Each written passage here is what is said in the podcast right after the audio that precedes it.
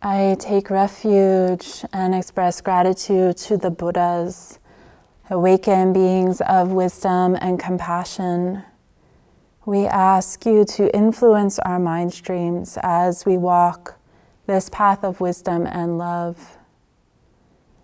I take refuge and express gratitude for the Dharma, liberation teachings, and techniques that invite us into the nature of reality, deep intimacy with this life grasses, wind, trees, walls, mountains, rivers, earth, and sky.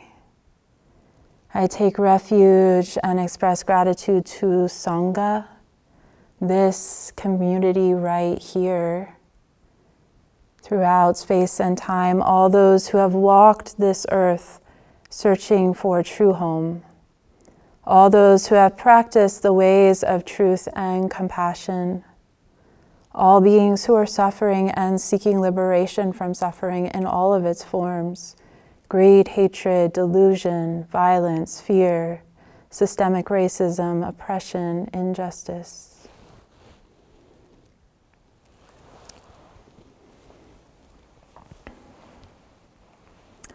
I'm going to start by sharing two poems by two sisters. Uh, these are poems of freedom from the first Buddhist nuns. The first poem is by Citta, whose name is Heart, means heart. And the second is by, sorry, I lost it.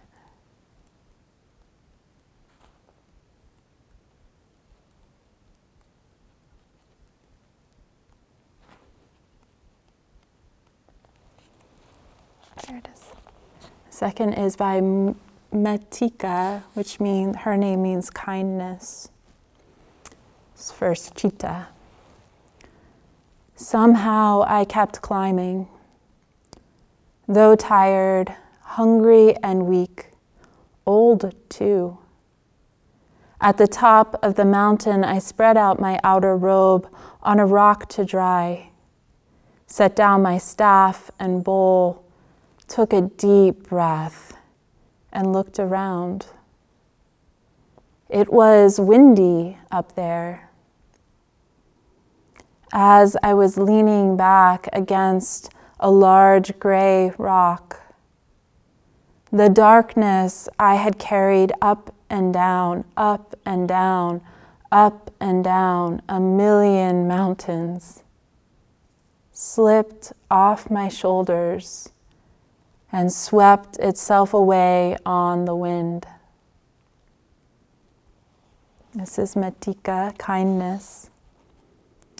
I know my older sister went this way. At the top of the mountain, the top of the mountain, I spread my outer robe where perhaps she once spread hers. I set down my bowl and there was her staff, the twin of my own. Using both staffs, I le- lowered myself down and leaned back against a large gray rock. I let go of the staffs, and my hands were empty. The mountain the mountain went on holding me. Both of these poems are rich in the imagery of practice. When we begin practice, wherever we find ourselves on the path, we carry our karma, we carry the burdens of our lives, our conditioning,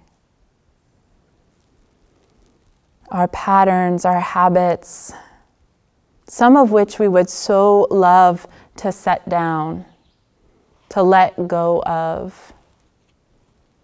And yet, they are entangled or seemingly entangled in the old operating system that's still functioning below the surface. And so we don't quite know how to just let go. As Dogen said, the practice instructions themselves are simple, almost too simple. Serene illumination, trusting this moment as it is, is whole and complete. That our inherent nature is, as it is, whole and complete. And so we apply these methods or what we interpret the methods to be sitting as a mountain, feeling the rootedness of the body, welcome. And so we enact this welcome, this rooted mountain body, and we meet ourselves ultimately we meet ourselves. We meet sometimes apparent darkness that seems that we've been carrying all our lives. We meet our tiredness. Tired body works so hard we meet our hungers, the things we want. We meet that voice that just says, I want. I want. Or perhaps manifests as an unsettled restlessness permeating, moving through the body. We meet our weaknesses, our apparent weaknesses places of fear, places of jealousy, of anger, of rage. We meet our old rehearsed stories, our storylines of suffering and pain. Dogen Zenji says, and this is often quoted, Dogen Zenji quote from the Genjo Koan to study the Buddha way is to study the self. To study the self, which is what we're doing here, is to forget the self. And to forget the self is to be awakened by the 10,000 dharmas.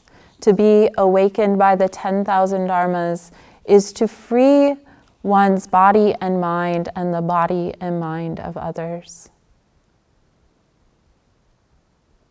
we hear certain lines over and over and over and over and over again in practice, decades of hearing the same lines. And sometimes they turn or pivot or open up a different dimension. Which is why we chant the same chants over and over again every sesshin or every practice period. So, here, an interpretation of the 10,000 dharmas is the stuff of our lives. The stuff of our lives, whatever is manifesting when we meet ourselves, when we pay attention, when we settle into mountain like stability, whatever arises. in the seemingly internal field of body, heart, mind, and the seemingly external field of our life, our home environment, our family, our children, our responsibilities.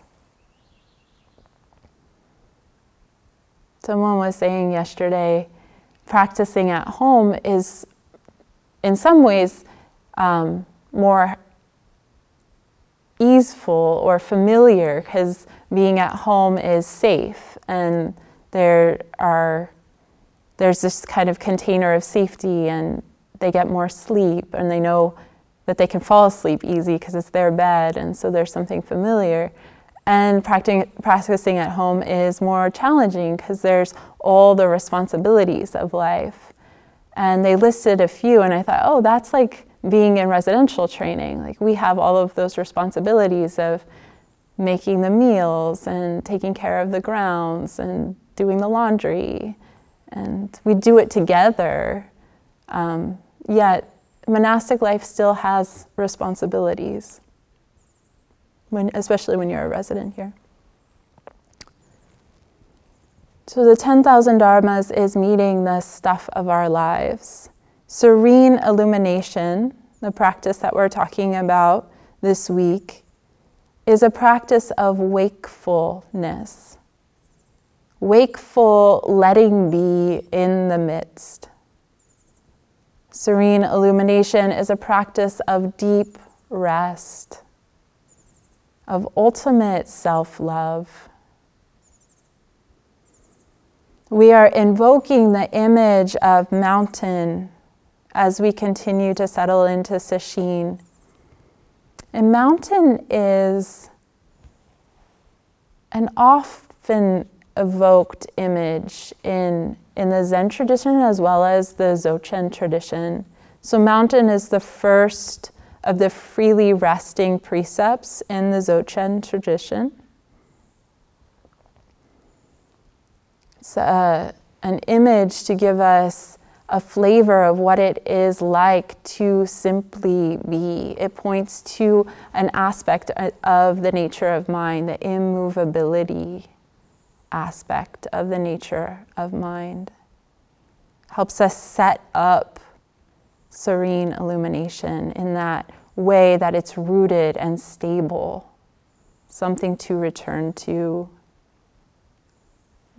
Perhaps a prop, but it's a helpful one. And mountain, in the two poems that I shared, is the place of awakening, the place of awakening of great heart and great kindness, these two sisters. The two sisters who inhabit the mountain. And as Dogen Zenji said, we've been studying the um, Mountains and River Sutra here at, at Great Vow this practice period. So some of the lines from that sutra are very fresh in my practice life. And so as we're sitting as mountain, I kept remembering this line of um, from Dogen Zenji's Fascicle Mountains and Water Sutra someone enters, a practitioner enters the mountain, there is no trace of someone entering the mountain. And so these two sisters that I evoked at the beginning of this talk, great kindness and great heart, are part of the mountain, one with the mountain. So when we sit as mountain, we can invoke those qualities. Let them sit with you. Let them influence your mind stream.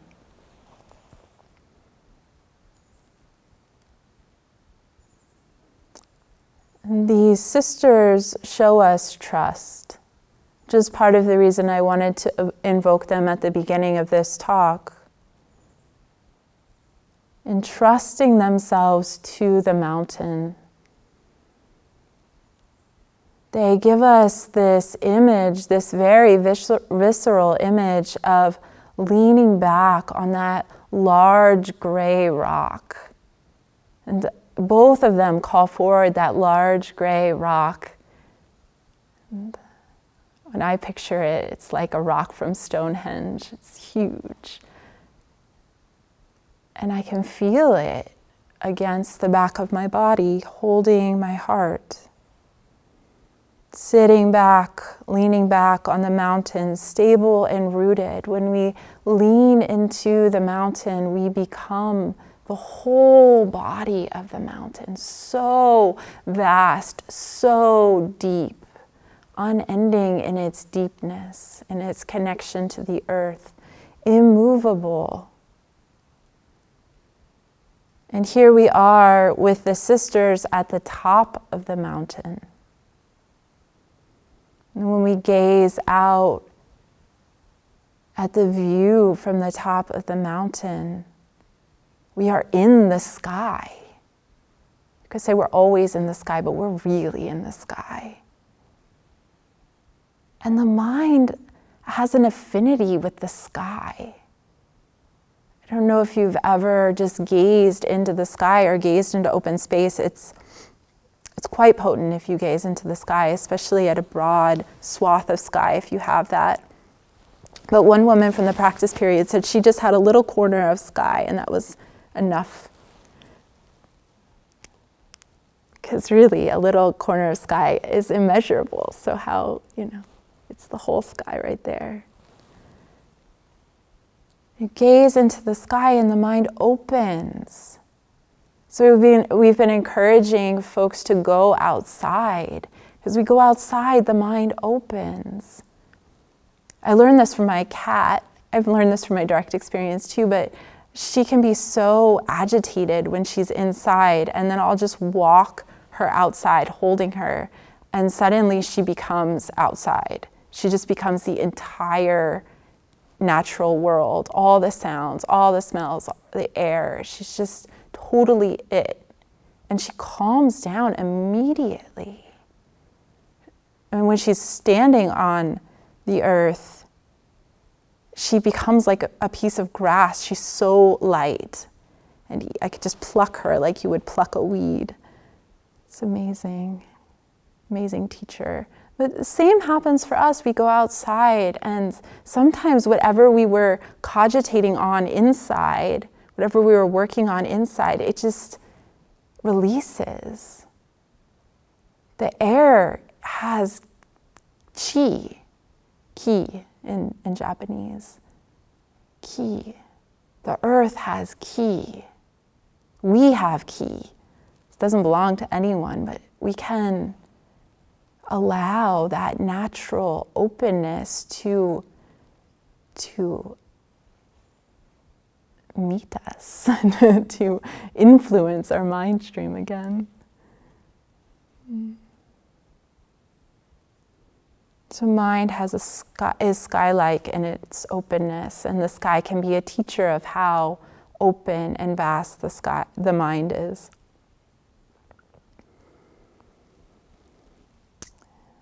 and held, held by the mountain. Both of these practitioners, both of these women, get to the top of the mountain, bodies tired,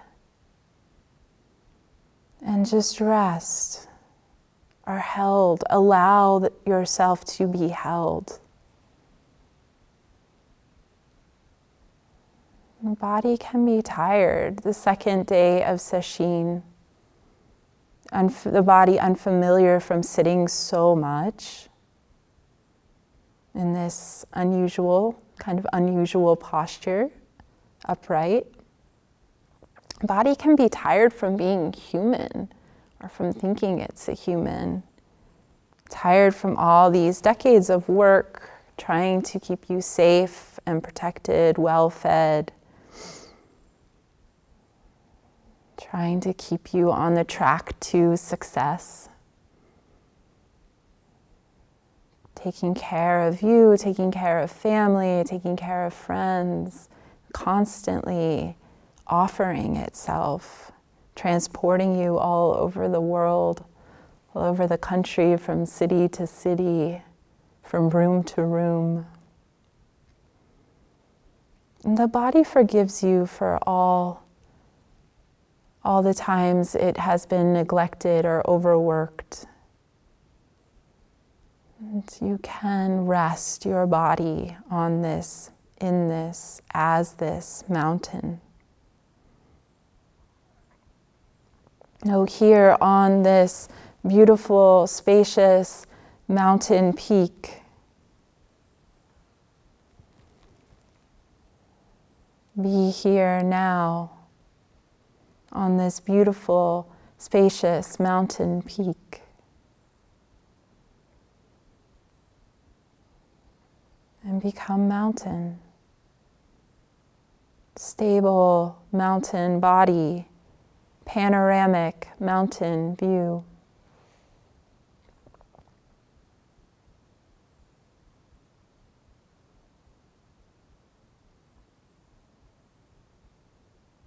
We set, we set up this mountain then you don't have to like, pretend you're on a mountain. Whatever you see is part of the mountain. Whatever you hear is the view, is the scenery of mountain, of sky mind, of the valley or river below, is the flow of your sense life, your sense fields. Here's the quote from Dogen Zenji After entering the mountains, not a single person meets another. It's just the activity of mountains. No trace of anyone ever having entered the mountains. Although the mountains belong to the nation, mountains belong to the people who love them. When we become mountain, we are the activity of mountain. So, in the first poem, the whipping wind, here in the Zendo, the gentle breeze. All equally the activity of mountain. Gentle bird song.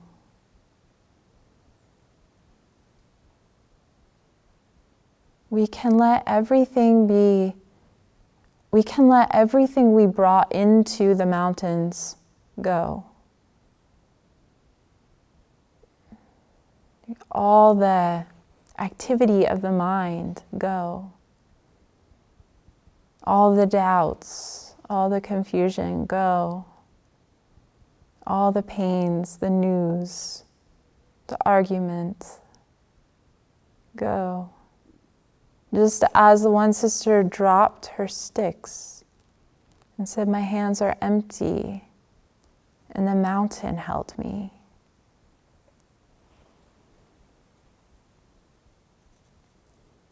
And in that letting go, the thoughts, the stories about ourselves, the stories about our practice and our life, they're just the activity of the mountains, just like the birdsong, just like the wind, just like the grass moving. Mountain is calm. Mountain is serene. That is the mountain's practice. And they are also active. Clouds form and cover the view, sometimes for days. Fires rage on one side. Mountain goats, deer, elk, mosquitoes, rivers form and pass through, traverse the mountains, waterfalls, boulders, human beings. Serenity is the mountain's practice. Say, serenity is the mountain's nature. And so we can, when we sit as mountain, touch into that quality of serenity, mountain like stability in the midst of the activity, just as the mountain practices serenity just in the midst of activity. Activity is the mountain, serenity is the mountain, activity is your life, serenity is your nature. So the weather the weather of body and emotions, memories and dreams, the light, fluffy, cloud like thoughts, and the complete obscuration of the sky thoughts.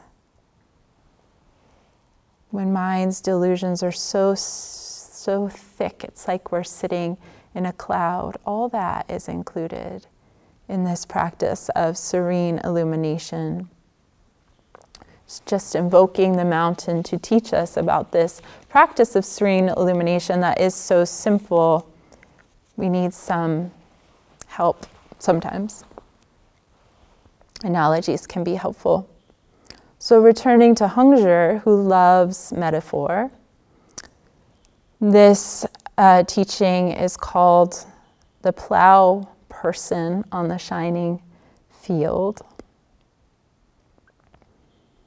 One note about Hongzhi and this text and how this text came to be Uh, the text is Cultivating the Empty Field. And the person who compiled it was one of Hongzhi's closest students. And he just observed students coming forward. And like Jogen said, it was all sorts of people monks, nuns, lay people, royalty coming and asking their deep Dharma questions, asking about the nature of reality. We don't have the questions, which would be interesting to just see how he responded to the different questions, but we have his teachings.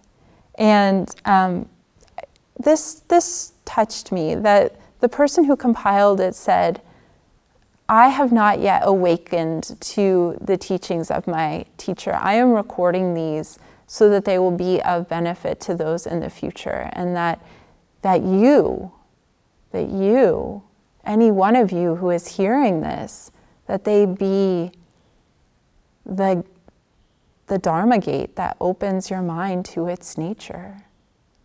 It's a it's beautiful aspect of the bodhisattva heart and lineage that we just continue transmitting the teachings, knowing that they contain keys to open the heart, to open the mind. So, a plow person on the shining field, from the outset, all beings have this field. Now we have the image of field. That is a pure spacious, broad plain. Gazing ahead beyond any barriers. Within this field, practitioners plow the clouds and sow the moon. With clear, bright understanding, vast and expansive, the true self accepts its function, whether emerging or disintegrating, whether in a position of receiving or releasing. Directly perform the same workings as heaven and earth, arising and dispersing along with the 10,000 forms. Lofty and majestic, where do they come from? Still in solitude, where do they go? So we are told that the empty sky cannot encompass it, the great earth cannot uphold it. Subtly existing beyond shapes, perfectly empty, beyond names, the merit of being and non being is exhausted. The paths of the worldly and the sages are transcended then you have the opportunity to go home. Just then, what do you know? For 150,000 acres, you can see the cold, pure, shining snow. Observing this well, one can be a strong plow person. From our mountaintop view, gazing into the sky, gazing into the sky of minds, nature, are there any limits in the sky? Hongzhi says, gazing ahead beyond any barriers. Are there any limits in your mind? Does your field of awareness have any edges? Can anything obstruct it? Hongzhi is pointing right back at the nature of our minds, the nature of attention. Jogen's been using the word wakefulness. Can wakefulness be obstructed even by drowsiness or by thought?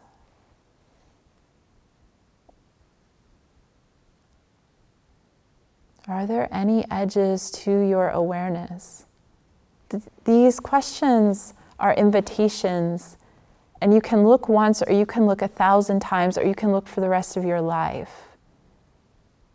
And the looking is the inquiry aspect of this practice, the illuminating aspect of this practice. The not being quite satisfied, being curious. What does edge even mean? What is a barrier? What is, how does a barrier show up in my body, heart, mind, in my practice? How do I react when I think I'm encountering a barrier? Do I really know the vastness of my own nature? Do I just stop? I'm like, oh, yes, it's vast. Ho hum, I'll go on acting like a human being and suffering. Or do I sink in? Do I let myself explore this sky like nature of mind?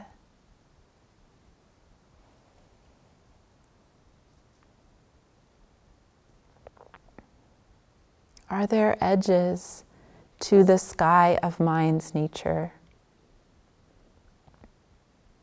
Is your mind like the sky? Jogan was talking yesterday about seeing the nature of thought. This has been the most freeing practice I've ever explored. Seeing the nature of thought. Do clouds and sky have the same nature? To lean into the metaphor.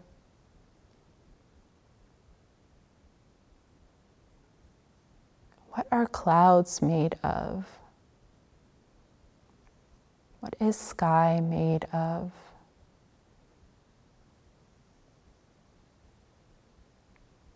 Do thoughts and what is aware of thoughts have the same nature?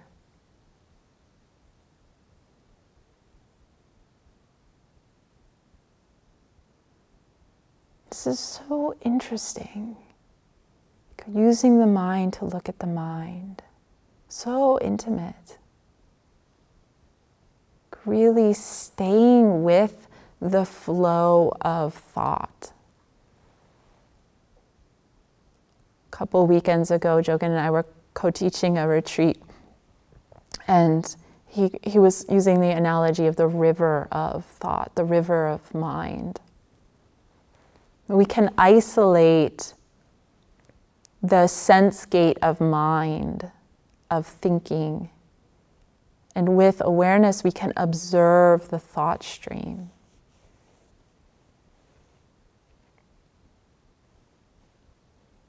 Observe this,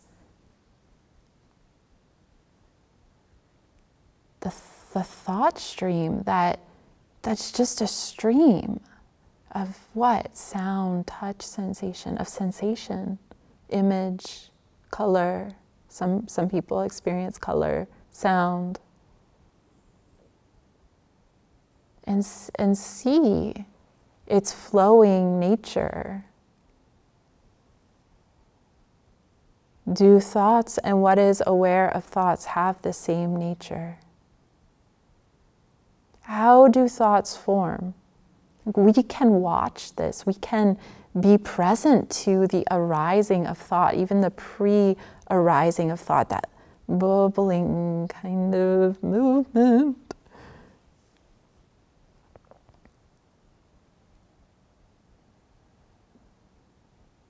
We can see how ridiculous thoughts are.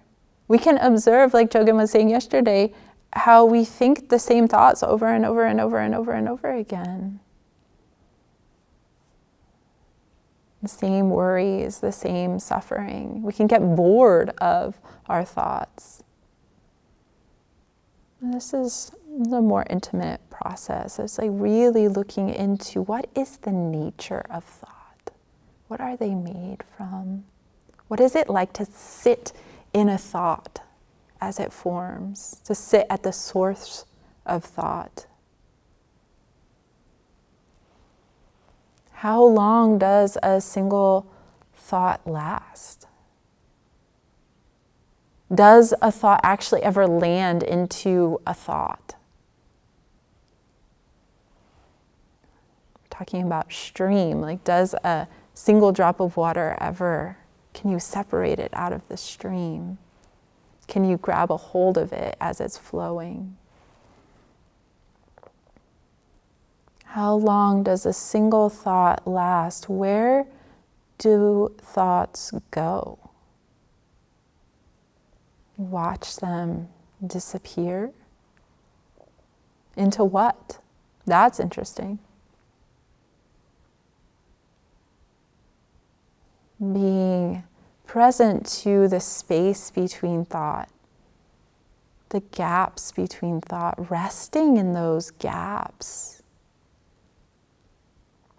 where, where are you sitting when there is no thought and you're just aware of mind?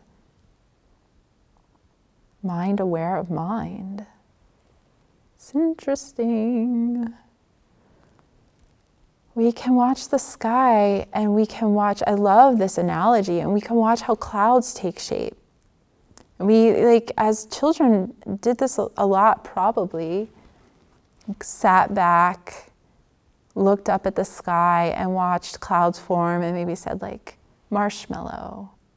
That's a pretty lame one because all skies look like all, clouds look like marshmallows. Then boat, maybe we saw a tree, archer, smiley face, and like you can get really creative. with Abraham Lincoln. But, but they dissolve, they're constantly morphing. So it was like this constant creative game of what you could see as they dance as they move. You see them moving, you see them transforming before your eyes. Same with thoughts, same. They take on all sorts of forms. And we tend to identify more personally with the forms that thoughts take than with the forms that the clouds take. But imagine this of really seeing your thought stream as clouds, just taking on funny shapes and sounds too. Plowing the clouds, Hongzhi says, this is one of my favorite lines of Hongzhi. Within the field, within this spacious, broad field, practitioners plow the clouds and sow the moon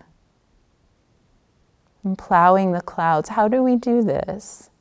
One, they do it themselves. And we can entrust that when we really know that thoughts are empty, ungraspable, don't refer to anything, don't belong to us. And those are all things we can know intimately through this process of observing thought. We can let them go. And can notice when we've gotten kind of caught up in the clouds of thought, and just with the out breath, release. Gently plow the clouds. And they sow the moon. The moment of noticing thought, we illumine the clouds of thought. And they break up in our awareness. You probably have had this experience of just noticing, oh, I'm thinking, and then at that moment you can't even go back to what the thought was. It's gone. And where, what are you left with? For a moment, you're left with the illumined mind. Pure spacious emptiness, bright. The bright field right there. They break up in our awareness, they can't hold form. All senses are like this. So Hongzhi is not only talking about thought, he's talking about our sense world, our what we call ourselves. When we allow the moon, the light of awareness, to shine, we see that all sensations are cloud like. And we can inquire in the same way we did with thoughts, with body sensations, with breath sensations. Where do they come from? Watching sensation arise, intimately feeling sensation arise. What's aware of sensation and the sensation itself, are they the same nature? Where do they go? It's very intimate to also to practice this with sound, any of the sense fields. It was uh, during the last retreat using this image of flickering, that all the senses are flickering in and out, flickering in and out touch, sound, taste, smell, even the visual field. You can also see it as flowing, morphing one sound into another sound, into another sound, never fully landing. Not abiding anywhere is a phrase we hear from Dogen Zenji quite often.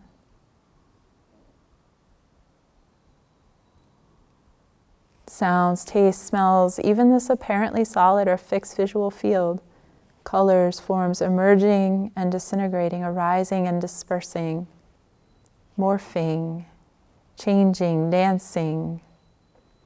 Serene illumination, this practice that we're doing, allows this dance of being and non being, spaciousness and form. This is a real resting into the inquiry or alivening the inquiry of who am I? Does this I am ever take shape for more than a moment, an instant of sensation? Is this I am the flow of life itself?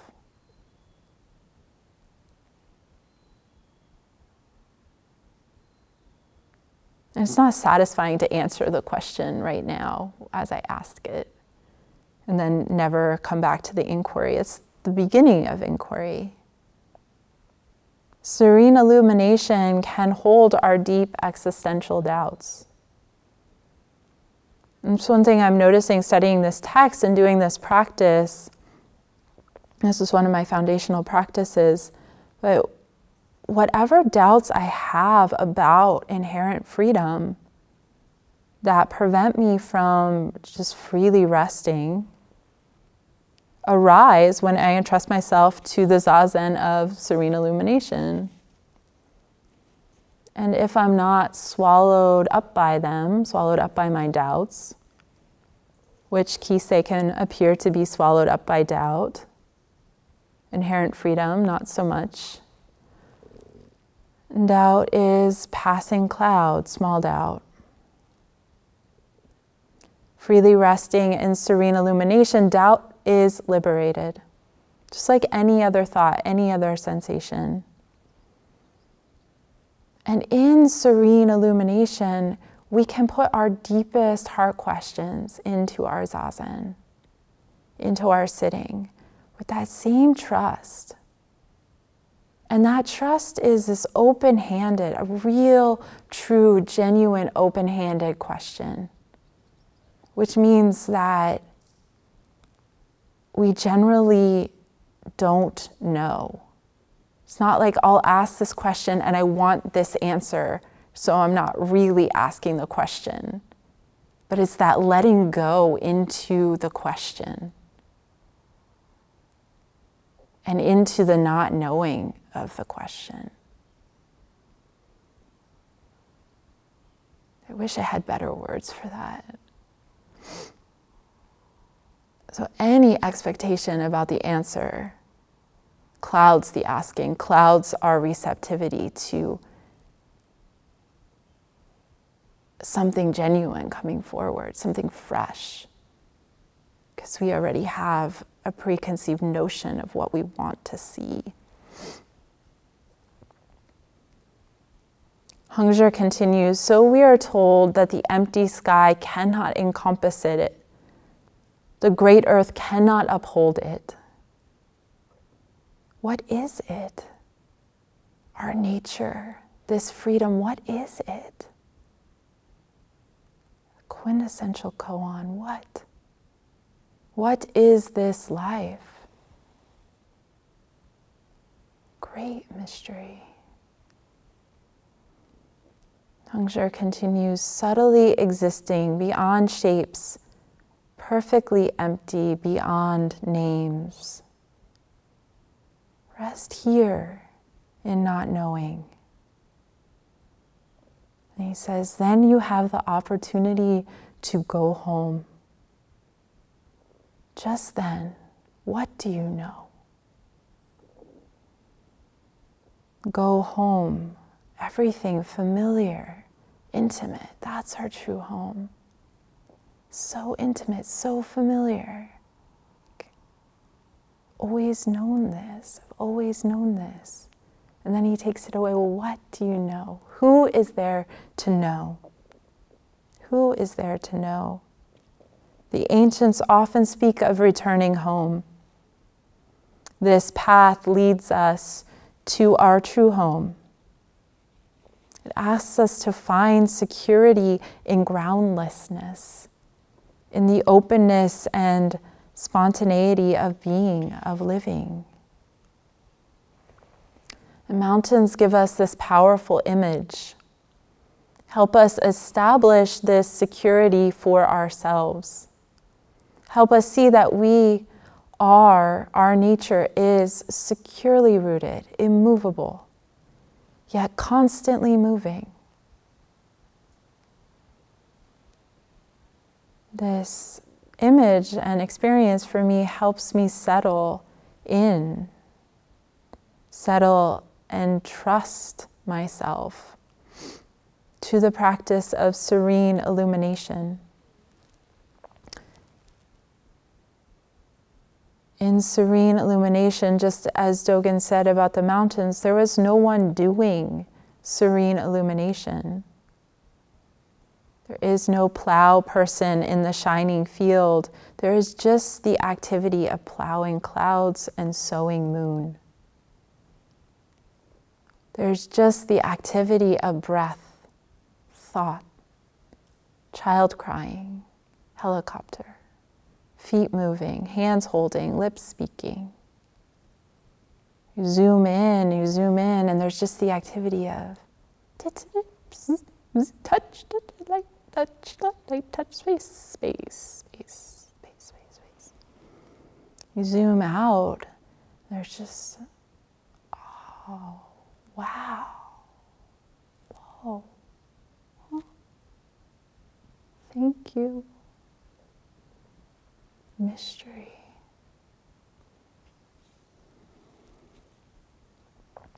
Dogen Zenji says, Mountains belong to the people who love them. And he's talking about this brightly illuminated field of our life. He's talking about the floor you're sitting on, this body, these hands, these flowers, this breath, this house, this temple, this monastery, wherever you are, whoever is your kin, whoever's in your life, your field. This is yours. This belongs to you. Your life is truly yours when you love it. It's another spin. Compassion and love is the activity of the mountains, the activity of serene illumination.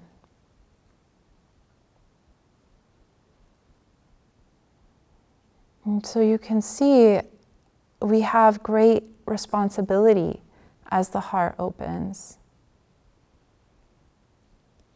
And this love, the love of mountains, the love of people, practicing serene illumination is endless. It's unconditional. It's not static but flowing. This being human is a process. This awakening is a process, one we discover over and over and over and over again. Entrust yourself to this practice. Plowing clouds, sowing moon, coming home, coming home to right here, right here where you sit, breathe, live, love.